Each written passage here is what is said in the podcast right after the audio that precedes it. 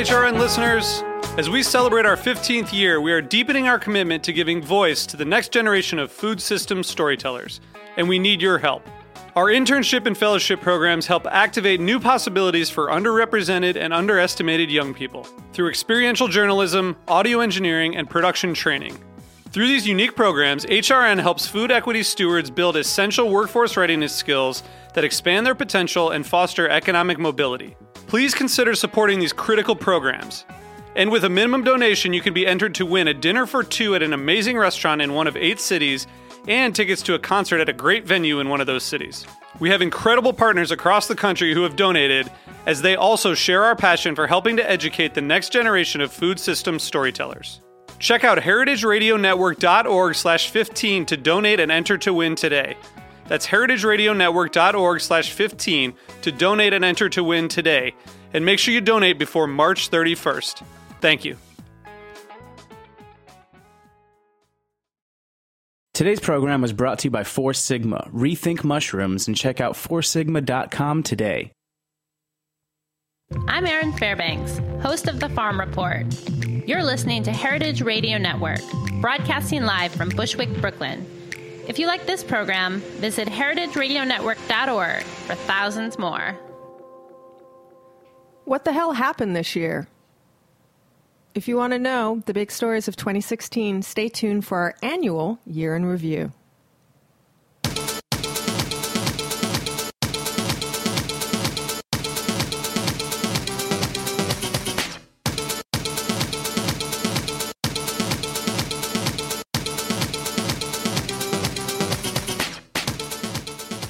Hey there, Heritage Radio Network listeners. I cannot believe this is the penultimate show of 2016 for Tech Bites.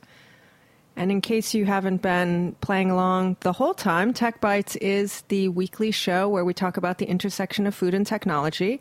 And this is our second year in review show, uh, where we have call ins from guests past of the year to talk about what the hell went on, what's going on, and what they think about 2017. Penultimate means second to last. There's one more show to go. Joining me today in studio, as always, in Mission Control, is David Tadashore, who is our engineer and the Heritage Radio Network studio manager. How's it going? It's going pretty good. I can't believe it's the end of the year already. I know, it's crazy. Right? It seems like just yesterday it was summertime and things were happening outdoors at Roberta's. Well, things are still happening kind of outdoors at Roberta's. Yeah, true. They have that holiday market thing coming up this weekend. Oh, yeah. Right? You going to go? Probably not. Yeah, me neither.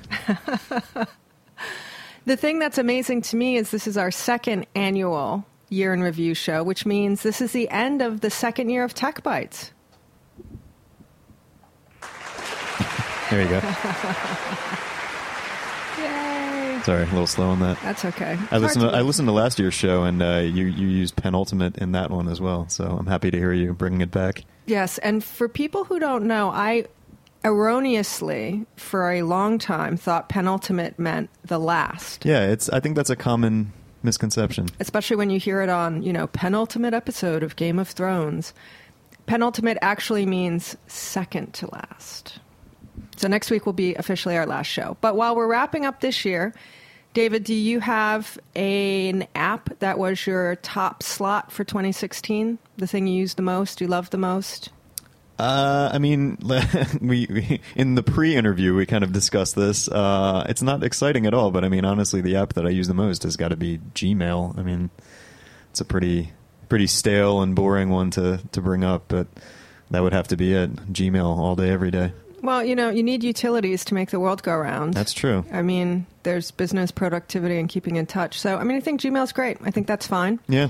Um, and if you, that's the one you use versus other. And really, all the apps. Google suite. I mean, the calendar, Google Drive. Yeah, constantly on those. Okay. So, Gmail as your lead in, but the entire suite of Google products. Yeah, yeah. Thanks, Google. I would have to say that my app of the year is going to be Headspace. And I try and use it daily.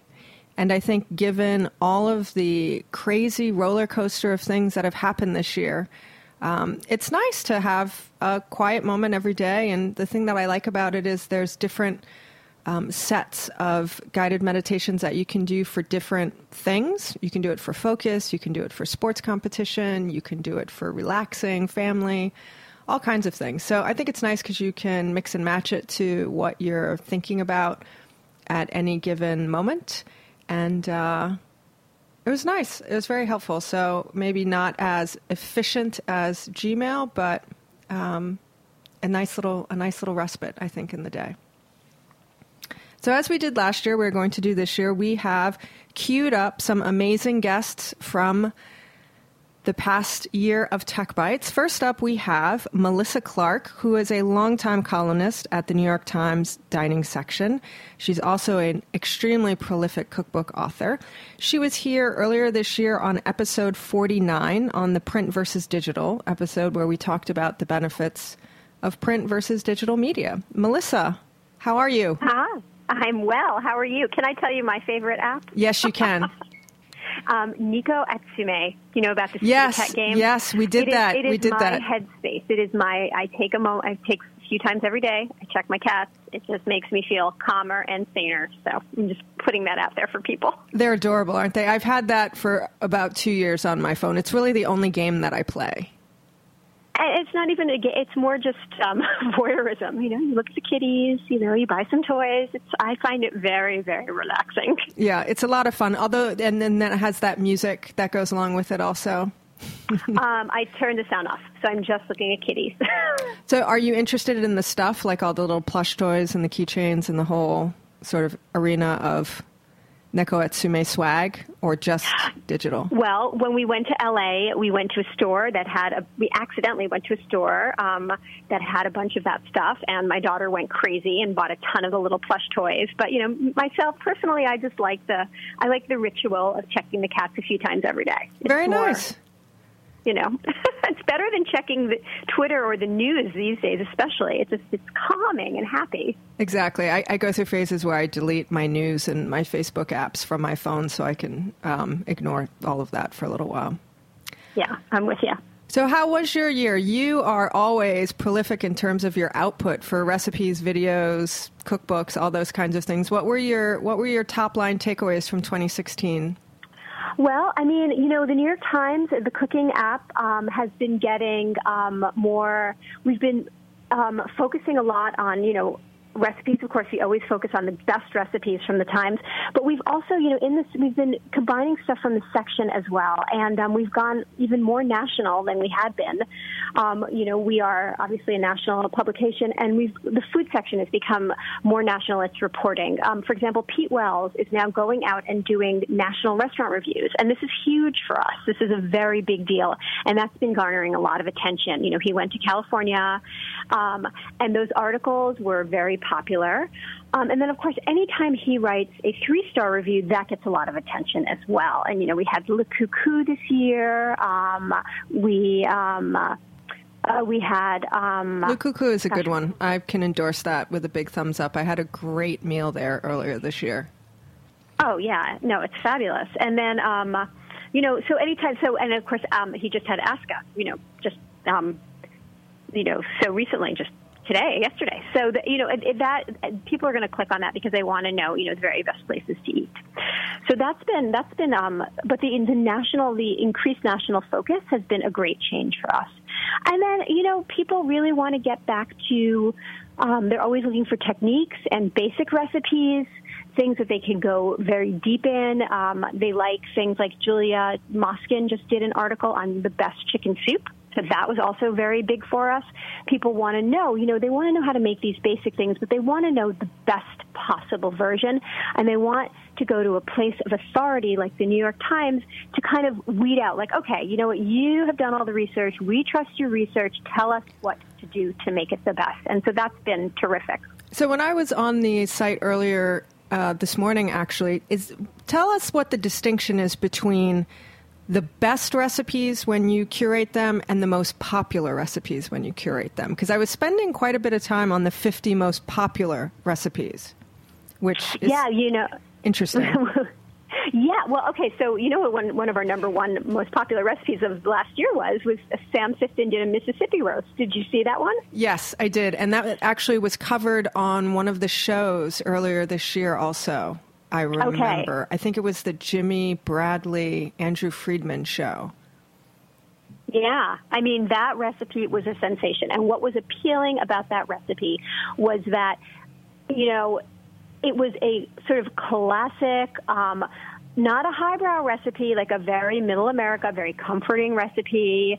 Um, a lot of New Yorkers don't know that recipe. I'd never heard of that recipe, but it had this huge following in um, other parts of the country, and everybody was everyone who knew the recipe wanted to know Sam's take on the recipe and what the and you know his reporting on the recipe, and then people who didn't know the recipe were fascinated. Well, first of all, because it uses a slow cooker, you know, and also you know when you take a recipe that's classically made with a lot of prepared ingredients like soup mixes and gravy mixes and things like that. And then you break it down and you make it still simple, but from scratch. That is always going to be super popular because people want to know, you know, especially right now, there's continued um, focus on health and wellness. And um, if you can, you know, kind of combine all of those things, you know, you've got the comfort food, you've got something made from scratch, and you've got something that is a healthier version. Those are going to just like hit all those notes. Yeah, I remember it being a big, big moment in terms of internet recipes and people's interest and discussion around that. For you, what was your? Um, were, did you have any surprises this year in terms of what people clicked on and commented on, and were there any things that you thought were going to be big hits that were just great, or things that surprised you that people were so voracious about their their interest? You know, it's funny. You never know. You really never know what the thing that's going to hit big is. I mean, predictably, you know, so when Thanksgiving comes around, you know, it's turkey, right? And so this year I did a very surprising turkey. I did something called a splayed turkey, which is a new technique. And, um, you know, normally you roast a turkey, you roast it whole. I cut, and I didn't spatchcock it, which is another popular technique where you cut the turkey you cut the backbone and you open up the turkey. So for this, what I did was I, I actually opened up the legs, and it's a different technique. It's a little weird. It looks weird, and I was really surprised that um, people. I mean, I knew it's turkey, it's Thanksgiving, but what I was surprised at, I wasn't surprised at the number of comments. I wasn't surprised at the number of views. What I was surprised at was the pop, the the positive comments because you know comment you know people when they see something new and they see something challenging often you know in the comments their first reaction is oh my god this sucks. This is terrible you know especially for comments.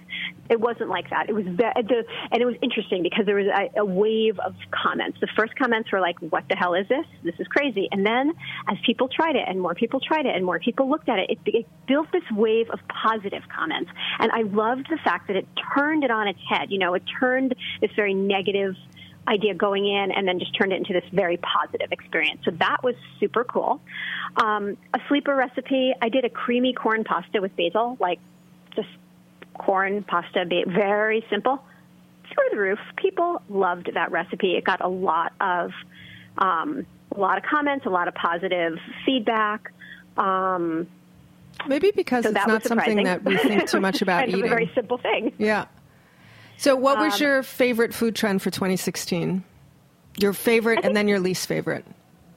Um, oh gosh. Well, I mean, I love the growing, the continued growing popularity of Middle Eastern cuisine. Oh, it's just always making me happy, always making me smile, um, because you get a lot of flavor. Um, when you stock a Middle Eastern pantry, it's just not that hard to get a ton of flavor out of your food. It's very simple food. It's very you know, simple in that when you have when you have the condiments and when you you know you have the preserved lemons and you know how to use garlic and yogurt, you and different kinds of chili peppers and spices, you can get a lot of flavor. And we're learning more and more about how to use those flavors. So I love this trend. Um, although I did get an, an, a memo from my editor saying I wasn't allowed to use preserved lemons for all of 2017. so, I And there it some- is. There might be some uh, flat, you know, some. I'm getting a little bit of uh, back on that, but. That's and then great. also, you know, I mean, I did a couple of recipes. Here's another surprise thing. I did a couple of recipes for weirdo fish. You know, I'm trying to encourage people to use fish that are sustainable and Yes. um, not just salmon and tuna and and you know sole. So and flounder. So I did a um, whole roasted fish um, with lemongrass chilies and coconut, which people really loved. And it was these South Asian flavors, and it was a whole fish. It wasn't just a fillet.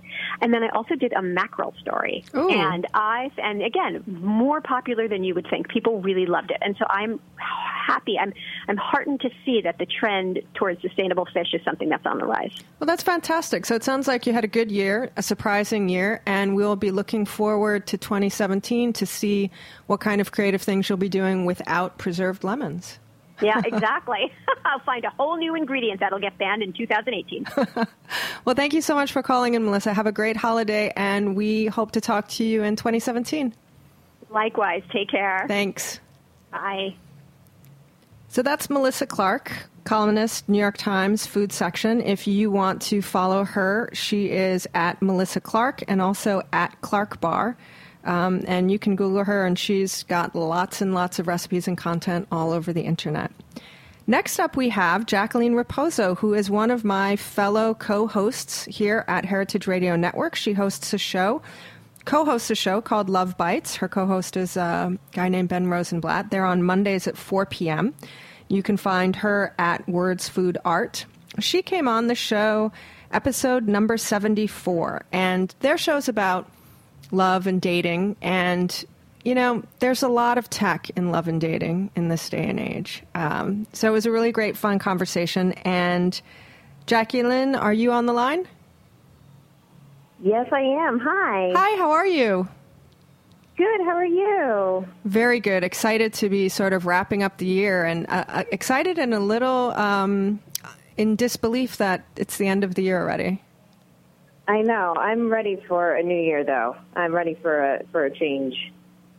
So, but you are halfway through something very interesting. Um, when you Yeah. were on the show, you were just starting a social media cleanse that you did for the summer, and then that sort of Yeah. snowballed into a new project that you're doing that you started in June. That's going to go into June 17, called My Year of Abstinence. Yes, it was huge. It was. Um, I did 40 days off of social media and dating apps that started on June 21st, thinking that that was going to be it. And it was so inspiring and life changing that I, when it was wrapping up, I decided to study taking myself out of the game for other types of experiences for an entire year to see if they would be as life changing. It was it made that much of a difference in my in my health and in my social interactions and in my happiness. So it was a huge, huge thing for me last year. So it's worth noting for people listening who I can hear all the naysayers now. They're saying, well, I can't get off social media because that's how I meet people to date. I can't get off social media because I use it to promote my work, my work life, work connections.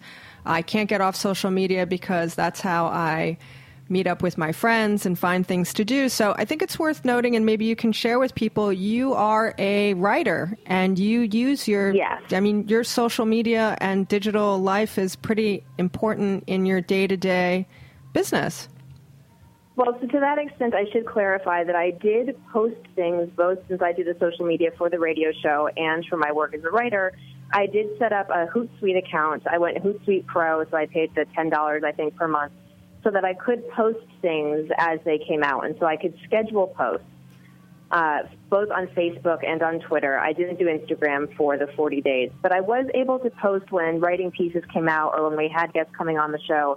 I just didn't interact with the programs at all. I didn't track uh, who was in, who was you know liking them or retweeting them. I didn't join the conversation, and I never went on to the apps themselves. I just scheduled things via Hootsuite, and that was sort of it. And as far as the dating apps go, I just I needed a break from all of it. I was a guy had ghosted me uh, who I met on a dating app, and we had been texting and we'd been planning to meet up, and then he just disappeared, and that happens a lot as I discuss on Love Bites.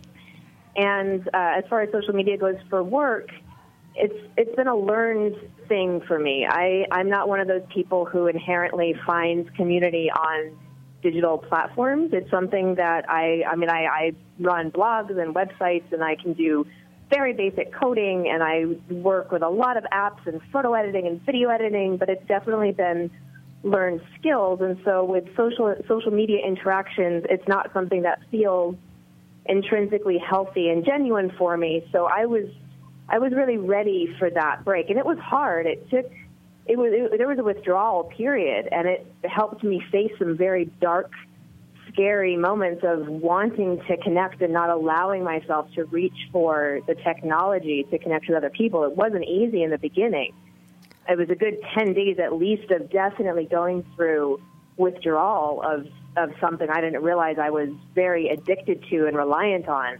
But by the end, I was so much more connected with people in the real world and with facing my own issues and with figuring out how I could use the technology to really make me feel better about my work and about my interactions with other people rather than using it as a crutch or to fill a false void or even just to fill time when there were, were other things that really made me happier to fill my time with. So I think the first piece, probably for most folks, is deciding to do it and then sort of deleting out all of their apps and you know getting all of the access to those things out of reach. What did you do for the first few days when you were experiencing that withdrawal? Because I think the the beginning, my guess is that that's probably the most critical time period. I mean, It when they, if you're quitting, if you're doing, go ahead. Yeah, especially because I it was during it started on June 21st, and I spent a lot of the end of June and Aug- and July by myself in Connecticut, house sitting for my brother, and just sort of isolated from people. Um, I journaled. That's why I started. I started blogging at myyearofabstinence.com with these journals, just to sort of track um, how things made me feel. I was. Re- I ended up just reading more books and watching more movies um, it was it was more a recognition of wow, how often am I reaching for my phone without even thinking about it? It was I was I was honestly uh, more disgusted with myself, and I think that almost helped me get through it, get through the that bad the habit part where I wanted to when I when I was sad or frustrated with something or I also have an illness so I spend a lot of time by myself not feeling well so when I was alone and not feeling well and wanting to connect with people it just sort of helped me realize you know this isn't necessarily going to make me feel better anyway. If I go on to Twitter or go on to Instagram I'm going to be seeing what other people are getting to do and I'm going to be sick and alone anyway. So it was that withdrawal wasn't i mean it's i didn't have one thing i did. It was more in the beginning stages just facing the facts of my life. And again that's why it ended up being so impactful and you know snowballed into this big project that i'm still dealing with Well, that sounds like an amazing, uh, exciting thing to be doing. You know, I vacillate also between loving technology and digital media and hosting a Right. show about it, and then also wanting to just sort of disappear from it and, and go completely analog. And I think weekends and holidays and traveling are great moments to do that in little bits. And um, I, I'll be very curious to follow your story and, and see how it is. And hopefully you can check back in with us later, you know, next year as it goes along to see what some of those broad strokes are and what you the last, what you the discover. last thing I'm doing is the last 40 days I'm doing for the year will be an absence of all of the challenges I'm doing, including social media. So it'll be interesting to see if after a whole year of studying, taking things out of my life, um, if I really can face my problems sort of naked and vulnerable and by myself. If it works, we'll find out.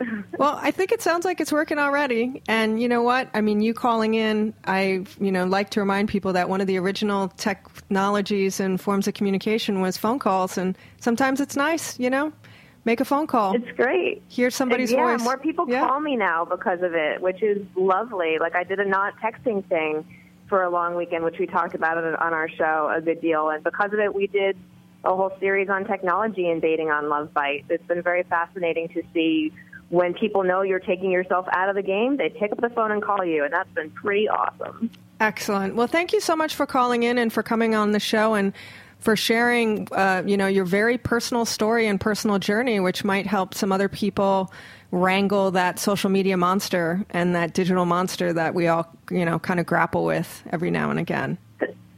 Thank you so much for having me. So we will take a quick break, and before we get to our next couple guests, and we will hear who our sponsors are. For those of you who don't know, Heritage Radio Network is a 501c3 nonprofit. That means we rely entirely on folks like you, our members, members like Perry Arafar, who have recently joined. And we also rely on companies, business partners who endorse and underwrite the shows, like Mona Creative, which is a New York City based marketing PR company, who is also hosting their second annual Holiday Pie Contest this Sunday, December 10th, at Gigi's Pizza in the East Village, with all of the proceeds going to the ACLU. So if you are interested in learning more about Mona Creative, that's monacreative.co. And um, we will post the entry form for the annual Holiday Pie Contest on all of our Tech Bites social media. Stay with us.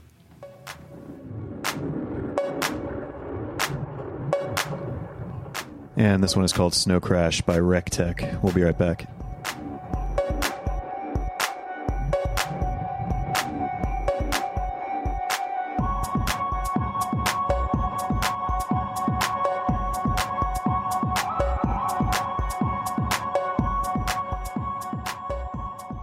Four Sigmatic is a superfood company started by a group of Finnish fun guys who got sick of using mushroom supplements that didn't work. The company wants to help popularize mushrooms like chaga, reishi, cordyceps, and lion's mane with products like mushroom coffee and hot cocoa. The company was started in 2012 and launched its products here in the US in 2015. Here in the studio, we have been loving their products. I drink the mushroom coffee with cordyceps, and Aaron loves their mushroom hot chocolate mix. So rethink mushrooms and check out foursigma.com today.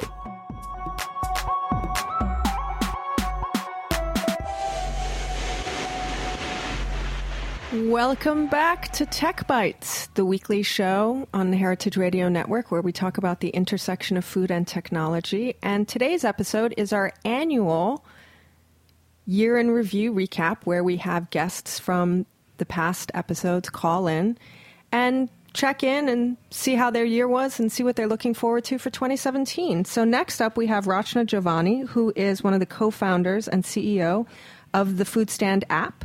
She was on earlier this year, episode number 71, when the Foodstand was launching something they called the Good Eating Challenge. Um, which is a really neat set of, of tools and, and programs that they added to the Foodstand app to help people make small but potentially impactful changes in their day to day eating. Rachna, are you with us? I'm here. Hey there. How are you? I'm doing great. It's great to hear your voice. How are you? It's wonderful. It's nice to have conversations with people. It's so much better than texting and emails. So much better. Yeah, we were just talking about that on with the guest before you. So, how has the Good Eating Challenge gone? It's been a few months now since it's launched. How are people doing? Are they eating better? Yeah. Did they stop drinking They're- soda? they're they're definitely eating better. So it's been about um, eight eight or nine weeks since we launched these challenges, and they've been going incredibly well. Um, we were curious to see which challenges would be most popular, and I'm happy to report that the most popular challenge by far is the quitting soda challenge. Um, and thus far, our members, just since we've launched, have saved over 700,000 grams of added sugar from being consumed, but just Wow. by quitting soda Wow. which is pretty incredible. Um, yeah, it's it's uh, it's pretty remarkable. And the nice thing that we've realized from these challenges is, is that there's a lot of people out there all around this country and around the world who really want to make these changes in their lives, and they really haven't had a simple path forward. And, and these challenges have given them a really kind of simple, joyful way of tackling this this new habit that they want to build, and, and we're happy to just be there to um, to bring them on that journey. So, is there anything that surprised you in terms of something you thought people would gravitate towards that they didn't? Something you didn't intend to be a thing that people jumped on that bubbled up to the top? Yes. So we, when we started, we launched with about 10 challenges, and we had a hypothesis of which ones would be most popular. We thought that there would be a lot more people aiming to reduce their meat consumption. Um, and there's a lot of people doing that challenge, but we went back to our community and asked them, you know, what else are you interested in, in working on? And one of the things we talked about when I was on the show previously was this idea of drinking more water. And so our members asked for that challenge. That became immediately the second most popular challenge. Way more people are, are interested in getting better at hydrating than cutting their meat consumption, which um, you know, is great in some ways and, and something we're looking to understand a little bit better. And then the next most popular challenge, which we were also very surprised to see, was that there's a lot of people trying to stop eating uh, late night. So stopping the kind of 11 p.m. Uh, munchies. And so we built the challenge around that just because people had asked for that. So I think we're really focused on responding to what in what our eaters are interested in improving and making sure they fit within our guidelines. Is there a correlation between people um, taking the Stop Drinking Soda challenge and people doing the Drink More Water challenge? Yes, absolutely. There's there's a lot of people who do one and then do the next one uh, right after, um, because oftentimes the best way to drink more water is to stop drinking soda. You you create space in your diet for that. So there's definitely a correlation there between those two challenges. Interesting. So on the good eating challenge for 2017, do you see do you have some new things rolling out? Are you looking forward at some other changes? What what do you see in terms of the evolution of that?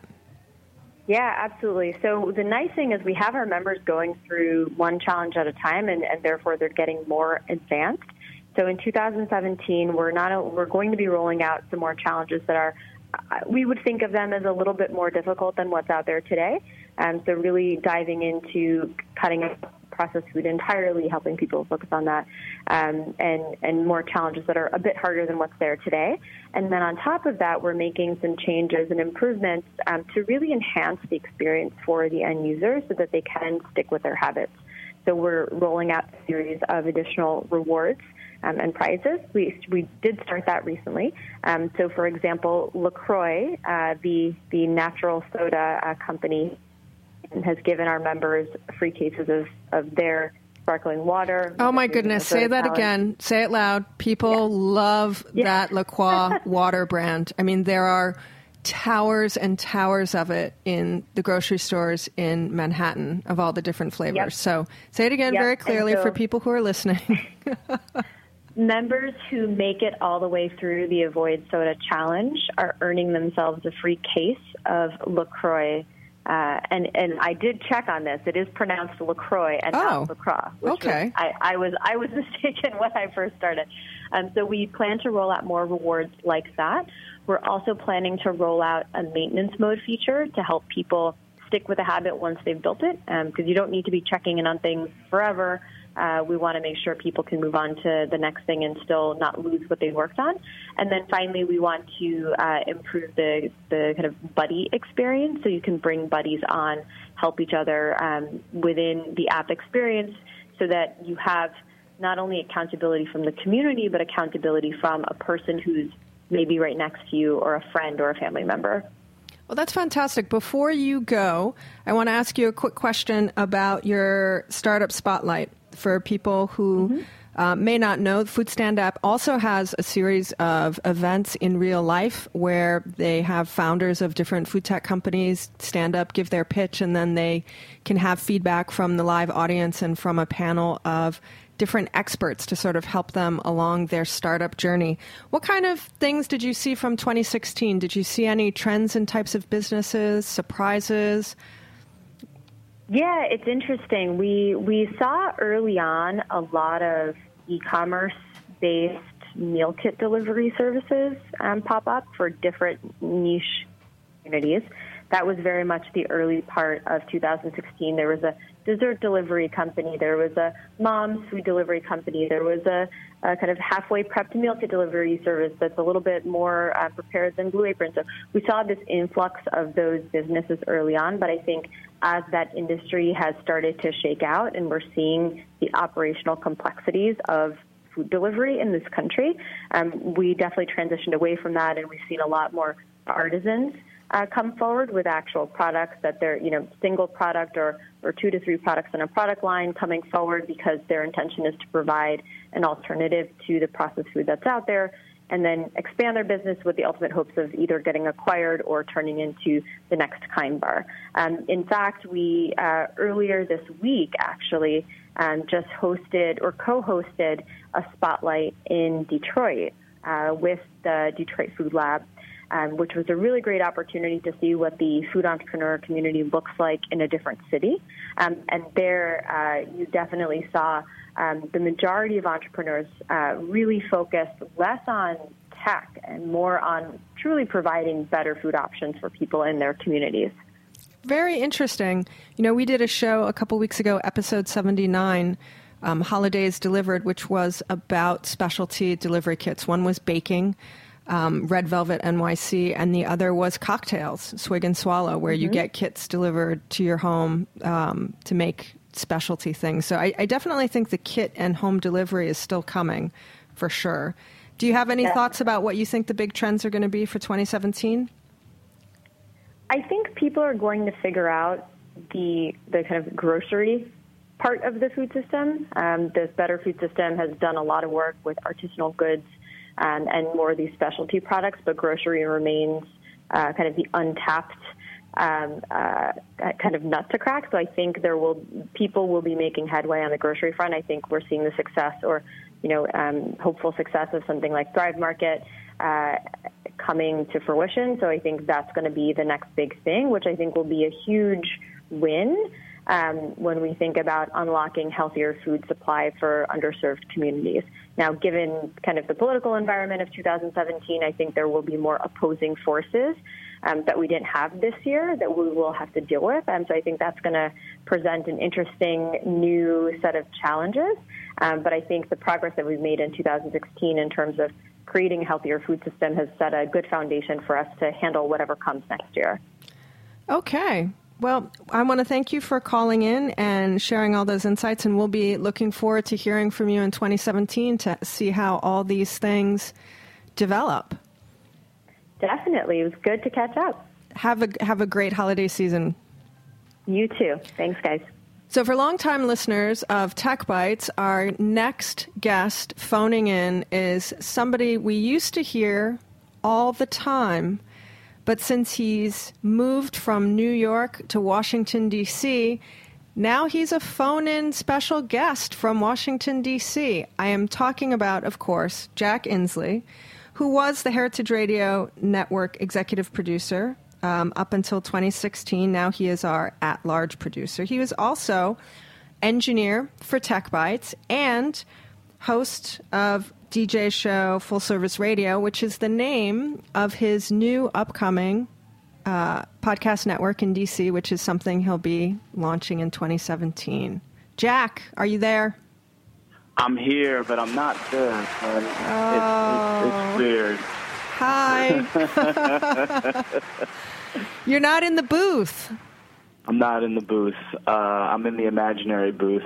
I'm here here in my home studio in Washington D.C. in lovely Anacostia, which is sort of, as you could imagine, uh, the the equivalent of like the last stop on the L train in D.C. That's where I live. okay, so Jack, 2016, you were here for the first half. Actually, th- first three quarters because you went down to DC in the fall. Do you have any, you know, hindsight looking back uh, thoughts about 2016? generally um, or tech bites because for tech, tech bites, bites, i think the Sax will be yeah the Sax will be scholars uh, episode was probably my highlight of the year on your show i thought that was just so awesome to really get the pulse of uh, the youth if you will um, I, I thought that was a really special episode and i was really happy that you did that so that, that was probably my um, my my number one episode. Though though I do of course always love the digital detox. Yes, and then hope you continue continue doing that. Yep, they're important to do every now and again, um, and especially as we just heard from Jacqueline, who's doing basically a whole year of kind of giving things yeah. up and detoxing and digitally. One of the things, well, see now because you're, I, I don't see you once a week at the radio. I have to follow you and stalk you a little bit on social media to find out what you're up to. And you have to tell us about the Michelle and Barack Obama White House Christmas party that you went to. I think it was last week. It, was it? God, time is flying here. Um, I actually, yes, uh, I've been to the White House a few times, believe it or not, since I moved here. Um, How? Luckily enough. How? And I- and did you talk Yes. to Barack about being on Tech Bites because you know he's my dream guest of all time? I, did you mention all I that? could get, all I could get out, Jen, was uh, was thank you to both of them. That's all I was able to really say. Um, I didn't really know what else to say. But so, so the story of, of Jack getting to the White House here, I became friends, good friends now, with uh, two wonderful people who work in the digital strategy office of the uh, of the executive office. So they're kind of responsible for videos and social media and, and stuff like that. So really, really lucky to call them friends, and um, they invited Odetta and I as their plus ones to the White House staff holiday party. That's amazing. Um, unbelievable, Jen. So like the whole, you know, they they they lead you into the White House, and all the staff members and their friends are there, and there's an incredible food spread. Serve yourself with charcuterie and shellfish and lamb chops and cheese, all everything you can imagine from the White House kitchen, uh, which is incredible. The pastry spread was unbelievable from their pastry chef. So just kind of stuffing our faces in the White House and all this antique furniture in the White House library, sitting down, Wow. drinking champagne, drinking eggnog. There's a Marine band playing music, a children's choir, and you know you can look out the window. It, it's literally the front window of the White House and see the lawn. So did you do a receiving line to say hello and thank you and shake hands with them? Is that how it worked, or So did they mingle? No, this is a fun story. So they uh, they they walk down the stairs from the residence. So we're kind of in the main room on the ground floor, like I said, looking out onto the main lawn. And the Obamas live upstairs. It's where the residence is. So so at a certain point, the band, the, the Marine band, stops the music and they say, you know, ladies and gentlemen, the president and the first lady, and they walk down the stairs and everybody cheers. And Obama walks up to, they both walk up to the podium to kind of give a thank you speech to their staff members. So one by one, they are calling out each office and asking for the office to cheer. So it's like FLOTUS office, and everybody cheers. And then when it gets to digital strategy, which is our friend's office, Obama says, "Okay, Office of Digital Strategy," and it's probably the loudest cheer of the night. And then Obama chuckles and he goes, "You know, you guys are going to make a YouTube later." And Michelle goes, "No, no, no, it's going to be a Vine." And then Barack says, "Vine's dead, honey." Michelle's like, no, and, and and she goes, no, no, Vine is cool, and he goes, no, it's over. I'm sorry, and then the crowd is like, he's right, it's over, and Michelle's just shaking her head, and she's like, wow, I can't keep up. And then Obama goes, you know, just saying, we know which one's the hip one now. So there's your Barack Obama's social media moment at the White House. Uh, so yeah, so he finishes his remarks, which were really inspiring. You know, a lot of the staff members are very young, and in light of everything that's happened, you know, his message was, you know, some of you have 50 years of service ahead of you. 50. Wow. Um, so, you know, play the long game. Yes. History zigs and zags. There's a lot more ahead. And it was very inspiring. And luckily, you know, Odetta and I were towards the front of the small little crowd. So when he finished, he shook some hands and said some hellos. And we got to shake hands with him and Michelle and, and thank them. Ugh. So, Did you get chills? unreal. Was it electric? Are they just amazingly Yes. dynamic and completely like a force field of of just brightness and intelligent and vivacity? Everything you could imagine, absolutely. It's weird. You like see them on TV and on the internet for eight years, and then seeing them in person was really kind of uh, surreal. Um, but it's it is electric, and you know, uh, we're, we're we're lucky. That's why all I could really say was thank you. I think we're we're lucky to have had them. Um, they're very young. They're going to be living in Kalorama, D.C., which will be steps away from Full Service Radio's location. So that I'm very much looking forward to and, and hope I can run into the two of them again at some point and maybe even sneak in an interview. Who knows? There you go. Jack Inslee goes to Washington.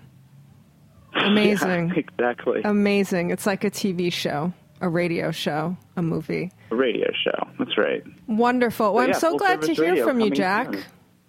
And I've seen What's that, also Jen? that you've been playing full service radio down in DC with DJ Uptown Nico, who is the mastermind behind the Tech Bites theme song, which makes everybody happy as soon as they hear it?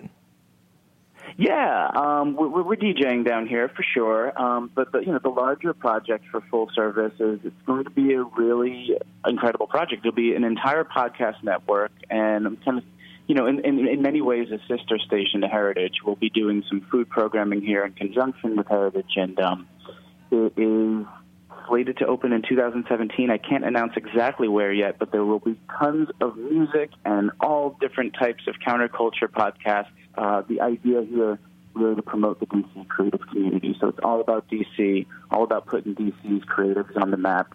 Uh, especially now in light of what's happening, you know, Yeah. we're, we're energized here, and uh, it, it's time to kind of claim the narrative of DC.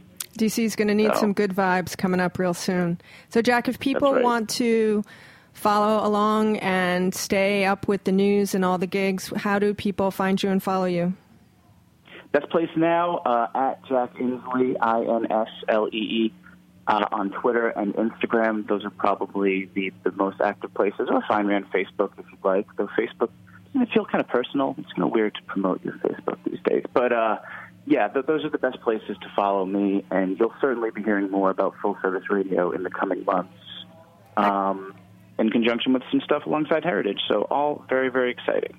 Well, it was great to hear from you. Great to hear you call in. We we miss your voice on the show, um, and I mean that just hearing your voice, and I also mean your point of view, which has always been great, and also you know the little interns and and all those kinds of things. So we miss you, but we miss you. We wish you the best and the best of luck, and we will be really happy to assist in any way possible if you get Barack into the studio. I'd like to just throw out there that, you know, he is my people. I'm from Hawaii, you know, so we're like Ohana, which might be helpful in terms of, you know, creating a, a nice community of folks around him to do a, a podcast. Amazing. And I just want to send uh, a thanks to Aaron and David and Katie and the whole team at Heritage Radio. It's been unbelievable watching the growth and all the exciting things happening. So um, this is my chance to actually plug donations on air, right? I'm not there in person, but if you're listening now and you've made it through to the end of this show, you better be donating to Heritage Radio. You better keep donating to Heritage Radio. Many, many big things are on the horizon. There you go. HeritageRadioNetwork.org. Click the beating heart. Thank you, Jack. Yep, we'll talk to you in 2017. Have a really great holiday. You too, Jen. Thanks. So that was it. That was our 2016 year in review recap look back. And I think one of the interesting things that I just am realizing now after listening to all of our guests, you know, Melissa Clark from the New York Times, Jacqueline Raposo from Love Bites Radio, and Rachna Govani from the Foodstand app. These are all people working in the digital media, digital tech app space they're all really uh, focused on helping people have a better food life and a better personal life, either by getting off your digital tech or you know enhancing it somehow, which I think is very interesting. At the end of the day, all of these digital technological things and products are always leading us back to um, a great experience in real life. Uh, and technology makes it possible for, for friends and family like Jack Inslee to join us every now and again. I want to thank uh, David Tadashore for holding down the fort, all of our guests for calling in, and all of our listeners, sponsors, members, and donors for keeping heritageradionetwork.org on the air. We are running into the very end of our year end funding drive, and we need to raise money to stay on the air in 2017. It is the season for giving. I know people are giving a lot, um, but think of us. You know, it's great to have a place for conversation and voices to talk about all the food things that are important to us. I'm Jennifer Leuzzi. This is Tech Bites. We'll see you next week. Thank you for listening.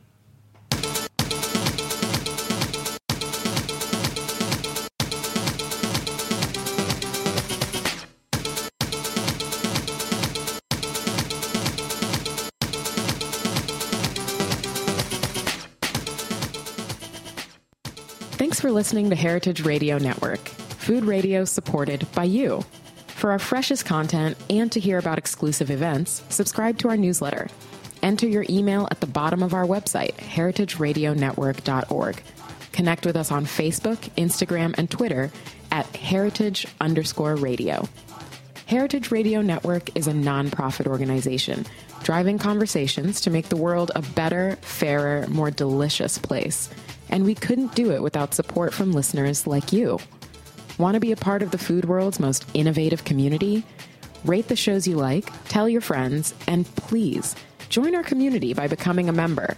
Just click on the beating heart at the top right of our homepage. Thanks for listening.